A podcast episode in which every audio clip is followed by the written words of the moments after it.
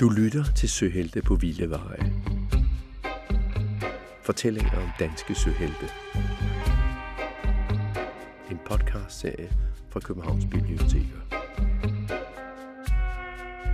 Så står jeg her igen på Vildemosgade på Østerbro i København. En vej, ikke en særlig vild vej, som er opkaldt efter en søhelt. Ham, søhelten, var derimod en vild en, og så hed han endda Ville Mos. Når jeg siger, at jeg står her igen, så er det fordi, jeg engang har fortalt om ham Ville Mos i en podcast i den her serie. Du kan finde det gamle afsnit, som jeg lavede for et års tid siden, med overskriften Den unge, smukke søhelt. Den handlede om, hvordan Ville Mos blev kendt for sit mod, ja, også lidt sit udseende, da han som ung søofficer kæmpede mod englændernes største søhelt, Nelson. Men denne her historie, du nu skal høre, er lidt senere, og den kalder jeg så for Den smukke helts hovedpine. Og jeg er ked af at sige det. Han dør altså i slutningen af den her historie, og han er ikke særlig gammel, da han dør. Nu ved du det, så nu skal du have forhistorien, altså det, som sker op til hans død. Peter Villemos, jeg tror, jeg kalder ham Peter i den her historie. Han blev en helt, fordi han var ung, smuk og kæmpede mod englænderne. De angreb København i 1801, altså for over 200 år siden. Og på en tømmerflåde med kanoner på kæmpede Peter Villemos mod, ja, Englands største søhelt, ham der hed Nelson. Og Peter Villemos var kun lige blevet uddannet som søofficer dengang. Desværre så lykkedes det for englænderne at skyde de fleste danske skibe i stykker, men man kan ikke rigtig sige, at de vandt. Det synes danskerne i hvert fald ikke. Og Vildemos blev nemlig brugt som et eksempel på, at vi også vandt en lille smule, selvom mange af vores skibe blev skudt i stykker. Fordi Villemos og hans mænd på tømmerflåden havde nemlig klaret det ganske fint. Men, men, men, Englænderne var ikke tilfredse med den halve sejr, de fik der i 1801. De ville have alle de danske skibe, så derfor kom de igen nogle år efter. De gik i land på Sjælland, omringede København, hvor de fleste danske skibe lå ude i Københavns havn. Og på det tidspunkt var Villemos så blevet kommandør for et mindre skib, og han var slet ikke i København på det tidspunkt. Han var på Langeland, over ved Fyn, hvor han sejlede soldater over fra Fyn til Sjælland, fordi soldaterne skulle over og slås med de der englænder, og de var over på Fyn, eller i, over i Jylland, så de skulle sejles over, og det sørgede Villemos for. Når han ikke sejlede frem og tilbage med soldater, så var han sammen med sin nye ven, Nikolaj Frederik, som også boede på Langeland. Nikolaj Frederik, ja, han hedder Grundtvig til efternavn, han var læger på Langeland. Så de to, og de var jævnaldrende, de blev gode venner. Sømanden og lægeren. Villemos var samtidig jo stadig kendt og berømt for det, der var foregået, dengang han sloges med Nilsson. Så han var pigernes ven, fordi han var en smuk ung mand med et flot, langt, bølgende hår. Men han ville nu hellere bruge sin fritid sammen med Grundtvig. De gik lange ture, og Grundtvig var sådan en, som tænkte meget over tingene. Det kunne Villemos godt lide. At gå ture og tale sammen, ligesom han gjorde med sine brødre. Og den ene var præst, og den anden var læge og tredje officer. Men Grundtvig var bedre at tale med, fordi han var næsten lige så gammel som Villemos. Og Grundtvig skrev digte og sange, og mange af hans sange synger man sådan set stadigvæk. Kender måske den der med Et barn er født i Bethlehem. Det er en julesang, ja, men den er skrevet af Grundtvig. Og dejlig er den himmelblå. Det er også en, som Grundtvig har skrevet. Nå, hvorfor taler jeg så lige pludselig så meget om ham der, Nikolaj Frederik Severin Grundtvig, som han hed? Det er fordi, han blev næsten lige så berømt som sin ven Peter Villemos. Måske i virkeligheden mere. Han behøvede bare ikke at skulle slås og kæmpe for det. I hvert fald ikke med kanoner og geværer. Og så levede han meget længere end Peter Willemoes, og han skrev nogle smukke digte og sange, blandt andet om sin ven, altså om Peter Willemoes. For eksempel om, hvor populær han var hos pigerne. I et digt skriver Grundtvig for eksempel, Om så bold en åres svend, alle vakre pigers ven, gladelige jeg synger. Altså ungersvend, det var sådan noget, man kaldte en ung mand i gamle dage. Ungersvend. Og det rimer også godt på pigers ven. Så han skrev om sin gode ven, som også var alle vakre pigers ven, og om ham gladelig jeg synger. Men det her, det skrev Grundtvig altså først efter, at Villemos var død.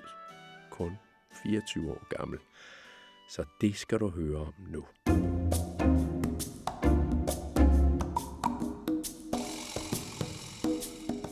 Fordi danskerne tabte mod englænderne, ja ikke bare én gang, men to gange der sådan for 210-220 år siden, så måtte vi af med hele vores flåde. Som sagt, englænderne havde omringet København, og de bombede byen, så den næsten brændte ned, så til sidst måtte man sige, okay, vi giver os, vi giver os.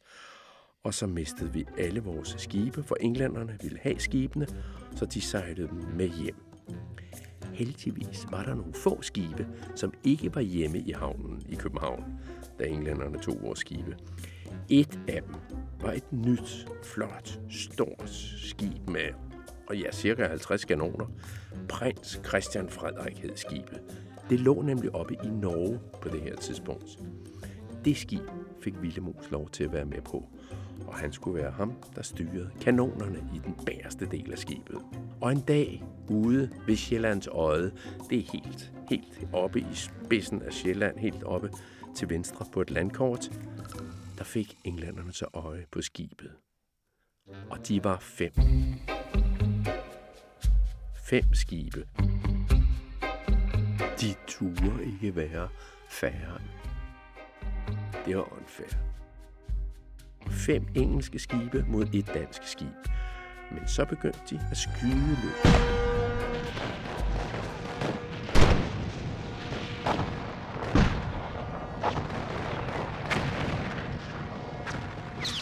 I hele tre timer skød de løs på, på det danske skib, altså prins Christian Frederik, som det hed. Fra alle kanter. Peter Villemos løb frem og tilbage mellem sine folk, som jo styrede kanonerne. Han gjorde alt, hvad han kunne for at holde gang i sine folk. Ja, ja, skyd afsted, ram derover, ja, kom så afsted. På et tidspunkt var der så meget røg og damp, fordi alle de her kanoner hele tiden skød, så Villemos kunne dårligt se, hvor englænderne var henne og hvor skibene var. Så han klatrede op i de tårer, som holder de store master fast. Derfra, ja, der kunne han bedre se. Åh, derover er englænderne. Desværre, så kunne englænderne jo også bedre se ham, og dermed også bedre ramme ham. Desværre. En kanonkugle kom flyvende fra et af de engelske skibe og ramte Vilhelm lige i hovedet. Au, mit hoved, råbte han og faldt ned på dækket. Hans mænd kom straks løbende hen til ham. Hvad er der sket? Hvad er der sket? Men han var død med det samme. Da hans ven Nikolaj Frederik Severin Grundtvig hørte det, blev han meget ked af det.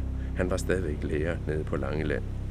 Og da der blev rejst en mindesten for Villemos, var det Grundtvig, der skrev digtet om Villemoses sidste kamp.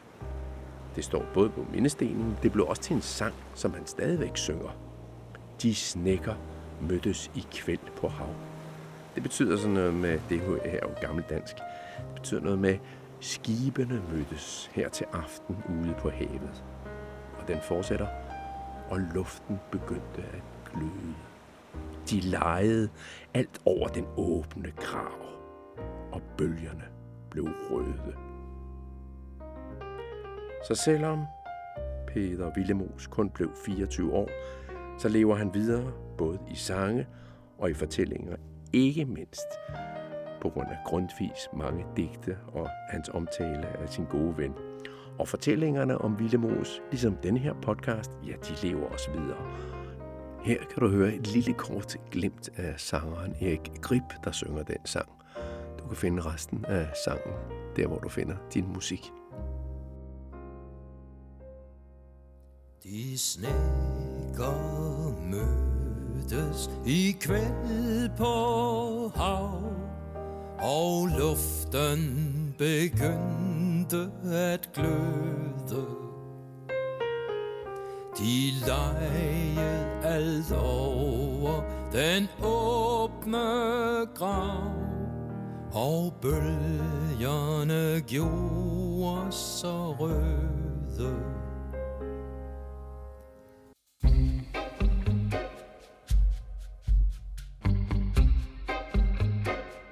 kan finde andre søheltefortællinger, søhelte på vilde veje, her hvor du har fundet denne her podcast.